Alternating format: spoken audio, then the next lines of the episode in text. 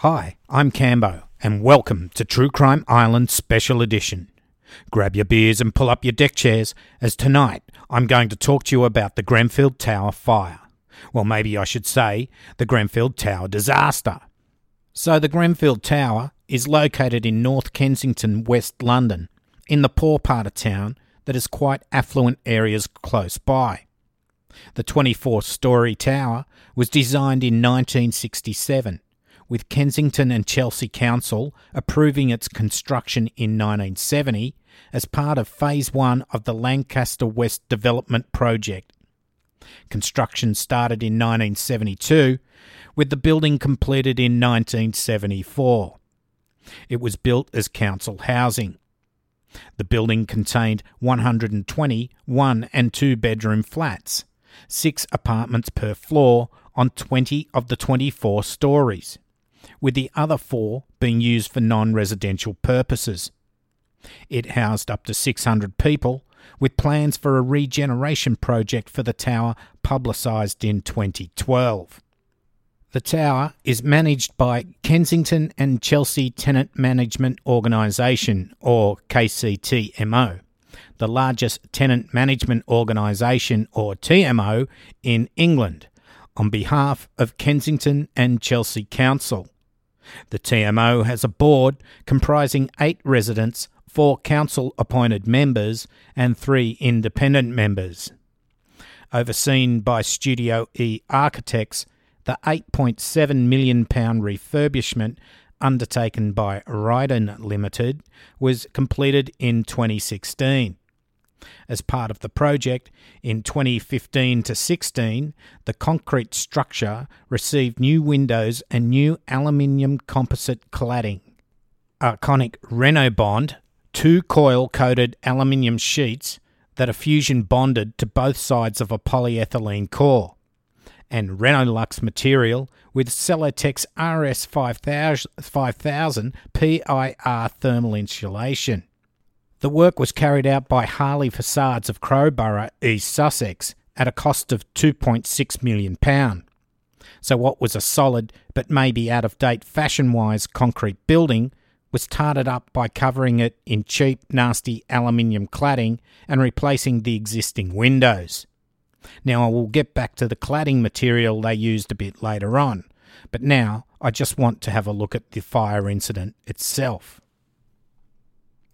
just before 1am on the 14th of June 2017, a fire broke out in the apartments, which quickly spread, trapping many of the residents.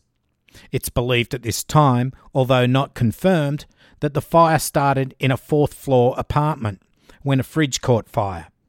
The tenant raised the alarm by banging on the doors of his neighbours, and emergency services were called. At 1am, the first of the fire crews arrive at the scene to be confronted by a rapidly developing and complex fire.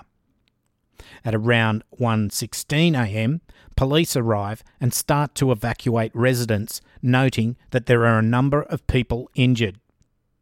At 1:29 a.m., London Ambulance Service is called and they send 20 ambulance crews and a hazardous response team. By 1:41 a.m., the fire has spread to the top floor and around all sides of the building. At 2:34, there are reports that people on the uppermost floors are signalling with torches to try to get the attention of rescuers. At 2:49, London Fire Brigade say that 200 firefighters are now on the scene. At 4:45, there were witness reports of people throwing their children out of the windows and that some of the residents tied bed sheets together and climbed down to the ground.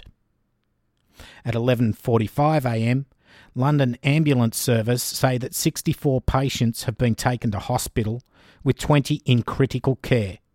A further 10 people have made their own way to hospital.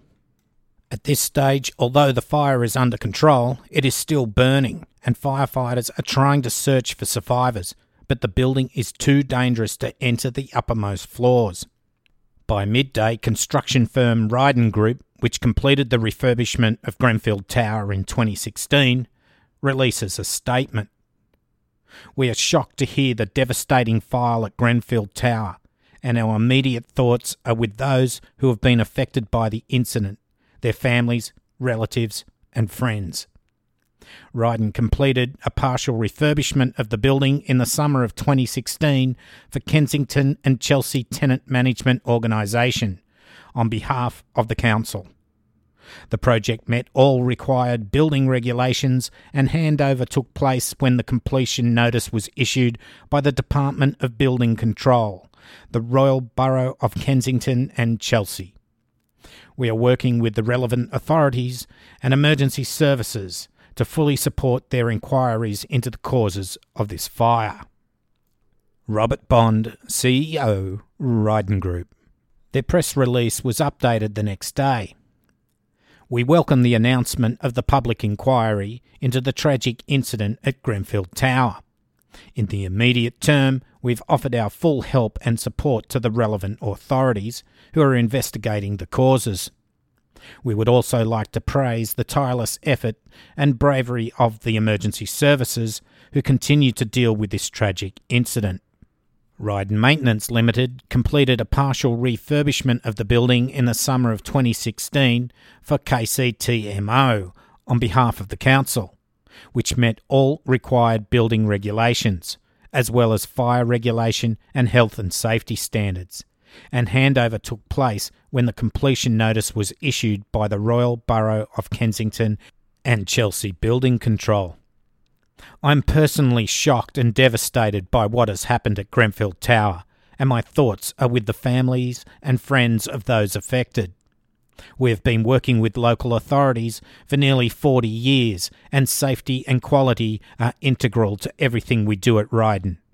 I will do all I can to assist in the investigation in order to establish what's caused this tragedy. In light of the public inquiry, we cannot make any further comment at this time. Robert Bond, CEO, Rydon Group. I reckon that once Robert Bond started to get reports of the scale of the disaster, that his first thoughts that were the shit cladding that was used in the refurbishment was pretty much going to go up in flames pretty quickly. And I bet you he wished the two pound a square metre more expensive product had been used. See, it would have cost a few thousand pounds more to put the fire rated product on the building rather than the shit they used. Robert Bond would surely have had to have known this. In other parts of the world, the shit panelling they used is banned or not allowed to be used above 15 or 20 metres in height. This is so that firefighters' ladders can reach high enough in an emergency situation. Any use of ACM above this height has to be made of fire resistant and or fireproof versions of the product. In fact, from the manufacturer of French-based Arconic Architectural Products, the brochure shows panels with a fire retardant core, the FR model, according to Arconic's website, can be used for buildings of up to 30 metres tall. Above that height, it says panels with a non combustible core, the A2 model, should be used. Fire safety experts say polyethylene is generally avoided in tall buildings as it has been linked to a number of rapidly spreading fires at skyscrapers in Dubai and elsewhere. Polyethylene is a thermoplastic material which melts and drips as it burns, spreading the fire downwards as well as upwards. Grenfell Tower is over 60 metres tall. I can imagine the emergency meeting Robert Bond would have held in his nice little ACM free office as the upper management went into damage control to save their own asses. Call the lawyers and make some bullshit statement about how shocked they are and how they will do everything to assist with the investigation. Mate, these are just words coming out of your mouth. We didn't see you on the scene of the burnt out shell of your refurb project. Did you sleep well, Robert? Look, he isn't the only one to blame.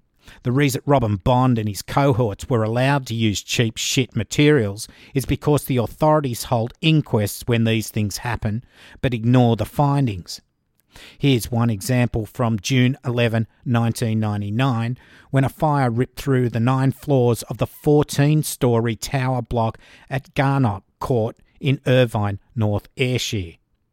The fire started on the fifth floor and engulfed the next eight floors in a matter of minutes, killed a disabled man, 55 year old Alexander Linton, and injured five others. Witnesses say it took five minutes and went up like a matchstick once the exterior cladding caught alight. There was a parliamentary inquiry into the fire in the year 2000. Its final report concluded We do not believe it should take a serious fire in which many people are killed before all reasonable steps are taken towards minimising the risks. We believe that all external cladding systems should be required either to be entirely non combustible or to be proven through full scale testing not to pose an unacceptable level of risk in terms of fire spread. The committee added there have been few recorded incidents of serious fire spread involving external cladding, and although, in our view, any loss of life incidents such as these should be prevented if at all possible, neither have there been many deaths. It also said the evidence the committee received during the inquiry did not suggest that the majority of the external cladding systems currently in use in the UK pose a serious threat to life or property in the event of fire. On November 25, 2014, the Lacrosse building in Melbourne, Australia, went up in flames after a cigarette started a fire on the eighth floor balcony and then quickly spread vertically up the building. The cladding material was an aluminium composite, the same type of cladding covering Grenfell Tower. It took six minutes to reach the top of the building above the 21st floor. Fire brigade officials reported the extremely vertical nature of the burn patterns to the exterior face of the wall suggests that the Alucobest aluminium cladding, along with the foam lagging and PVC pipe of the building wall, contributed to the fire load and the rapid spread of the fire up the vertical face of the building to the floors and balcony areas located above. Had the external wall cladding been of non combustible type, the likelihood of fire spread beyond the level of ignition would have been greatly reduced. On May 24, 2015, a fire ripped through several floors of a high rise on Charles Street in Springburn, Glasgow. Around 40 firefighters were sent to the scene and took more than three hours to bring the blaze under control. Three residents were treated for minor injuries. Witness John Quinn told the Daily Record at the time this is the worst fire I've seen in a multi story building, and I think the cladding on the building is actually fueling it. The fire seemed to catch the cladding and drip down to the flats below. It became more ferocious as it hit the cladding. On September 24, 2014, residents in Petershill's formerly iconic Red Road flats, now demolished, were evacuated after a fire was discovered in the external cladding of the 30 story building. So that's just a few of the examples where external cladding has been blamed for why a fire has spread so quickly. Okay, so were there warnings that this building posed a fire risk? Oh, yes, there were. The Grenfell Action Group have for years complained to the relevant authorities about issues regarding the safety of the towers. One issue was the parking of vehicles in the no parking restricted emergency access zones. Despite repeated complaints to the authorities about the issues, they were constantly fobbed off and nothing ever done to keep this area clear in case of an emergency. The Action Group on their blog said, We would be very interested to see whether the London Fire Brigade can fit four appliances into the Grenfell Tower emergency access zone, especially if it is obstructed with multiple parked service vehicles as it so often is during working hours. Given that Lancaster West Management and London Fire Brigade have both dismissed our concerns about such obstructions, we would even dare to suggest that arrangements are made to ensure that a minimum six service vehicles are deliberately parked in this area for the duration of the Grenfell Tower exercise, including three in the gallows gated area to test access and manoeuvrability of fire appliances under emergency circumstances.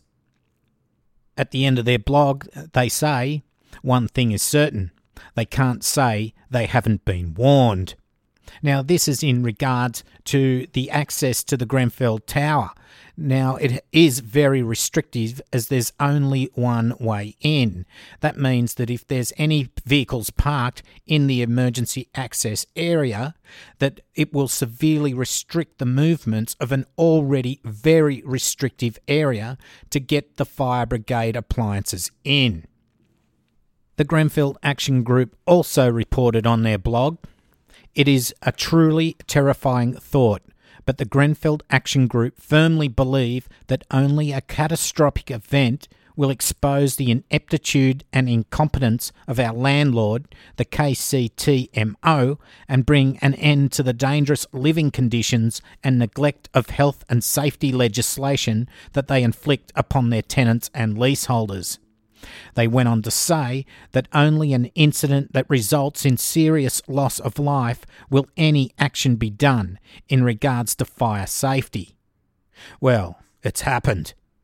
So, in the days that followed, the Prime Minister went to the location but cowardly avoided any of the angry crowd gathered there and only met with fire brigade officials because she said there was a security risk. Funny that, the Queen turned up to meet the people the next day. May did announce a proper investigation would be held. Wow, that's nice, but should be expected. There would be plenty of well crafted words to come out of the mouths of those in charge or of those that were responsible for the refurb. Just empty words. It has been found that not only has there been dangerous materials used in the refurb, but calls for a sprinkler system to be installed was knocked back, as it would have added about a thousand pounds for each unit, so a total cost of just over a hundred thousand pounds. Also, gas piping that should have been isolated from fire by boxing it with fire retardant material had been left exposed. Residents claimed that the fire alarm systems did not work and that they had been told in the event of a fire to close their doors and stay inside. Clearly, this is attributed to the high death toll. But as you can see by the pictures online, that the cladding went up in flames quickly. This would have sucked all the oxygen out of the building so fast that unless you evacuated immediately, you would have had no chance to get down the fire stairs if you were on a higher level.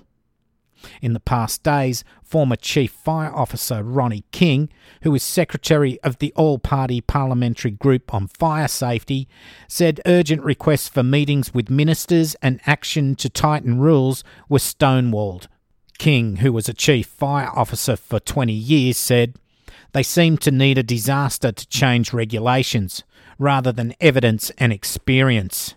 It was the same with the King's Cross fire and the Bradford City Football Club fire. They always seem to need a significant loss of life before things are changed. He said that requests for meetings with former Housing Minister Gavin Barwell, now Theresa May's Chief of Staff, were turned down. They are politicians, and I am a professional fire advisor. I understand the difficulties they have with this, King said, but he repeated, they always seem to need a significant loss of life before things are changed. Well, so far there are 58 confirmed dead, with still more missing. The death toll may rise to as high as 100 people, with many still in critical condition in hospital. So, True Crime Islanders, what I reckon is that the refurbishment used cheaper, non fire rated cladding that is banned in other countries on buildings this height and this cladding, once it caught fire, quickly engulfed the exterior of the building. Fire alarms did not go off, and even if they did, residents were advised that in, in the event of a fire to stay put inside their apartments. As has happened before, the ones that ignored this advice are still alive. Resident action groups have for years been ignored when they have brought up safety related matters to the relevant authorities, stating that only a major loss of life will make anyone take their concerns seriously. To have renovated this building in such a way as to make it safe in case of emergency would have added less than £150,000 to the overall cost. You see, the residents of this towers, like so many other residential blocks, are usually made up of the poor, the sick, and the elderly, those people that yield very little power to our got mine fuck you society. They've been told that their housing is good enough and be happy with what they've got. Well, it's these people that have come together to donate money, food, clothes, and help house the affected residents. In fact, so much was donated that there wasn't enough room to cope with it all. People have now been advised to donate money rather than goods. The people have also come out in force, with several protests occurring across London. People are demanding justice for Grenfell and demanding safe, affordable housing for all. Maybe this is a turning point, a British spring, so to speak. Time for the people to stand up. And as Damo pointed out to me, and I agree, the Grenfell Tower disaster is a convergent of all the evils of our age deregulation, inequality, corporate power, loss of democracy, etc. You see, England isn't a third world country, so you expect a bit more when it comes to the fundamental safety and security standards of where you live. It will be found that corporate and government bastardry will be the key reason all these people have lost their lives. It's time to make a stand. So, like in the film Network, everyone open your windows and yell out, I'm as mad as hell and I'm not going to take this anymore. Okay, True Crime Islanders, there's so much more that will come out in the next few days, weeks, and months. I'll put out a full episode once all the facts are in. Next normal episode of True Crime Island will be released next Sunday night, and I will announce all the Patreon and PayPal supporters that have come on board to help develop the island. The response has been amazing, and I'm deeply thankful for your support. I would like to quickly thank Jason Abercrombie, Margaret McDonnell, Christy Lee, Jennifer Edmondson Swider, Jerry Hannafin, Kelly Ann, Damo the Magpie, Erica Lil Biddy, Cherry Ann, Real Kaz, and Senga Robertson that joined in on the rage on my Facebook and Twitter pages. Don't forget to spread the word, and you can download or subscribe via iTunes or your favourite podcatcher app. And you can check out my website, truecrimeisland.com, where you can download or stream every episode, as, as well as access the merch store and Patreon. This is Cambo, and you've been listening to a True Crime Island special edition. And as always, don't forget to delete your browser history.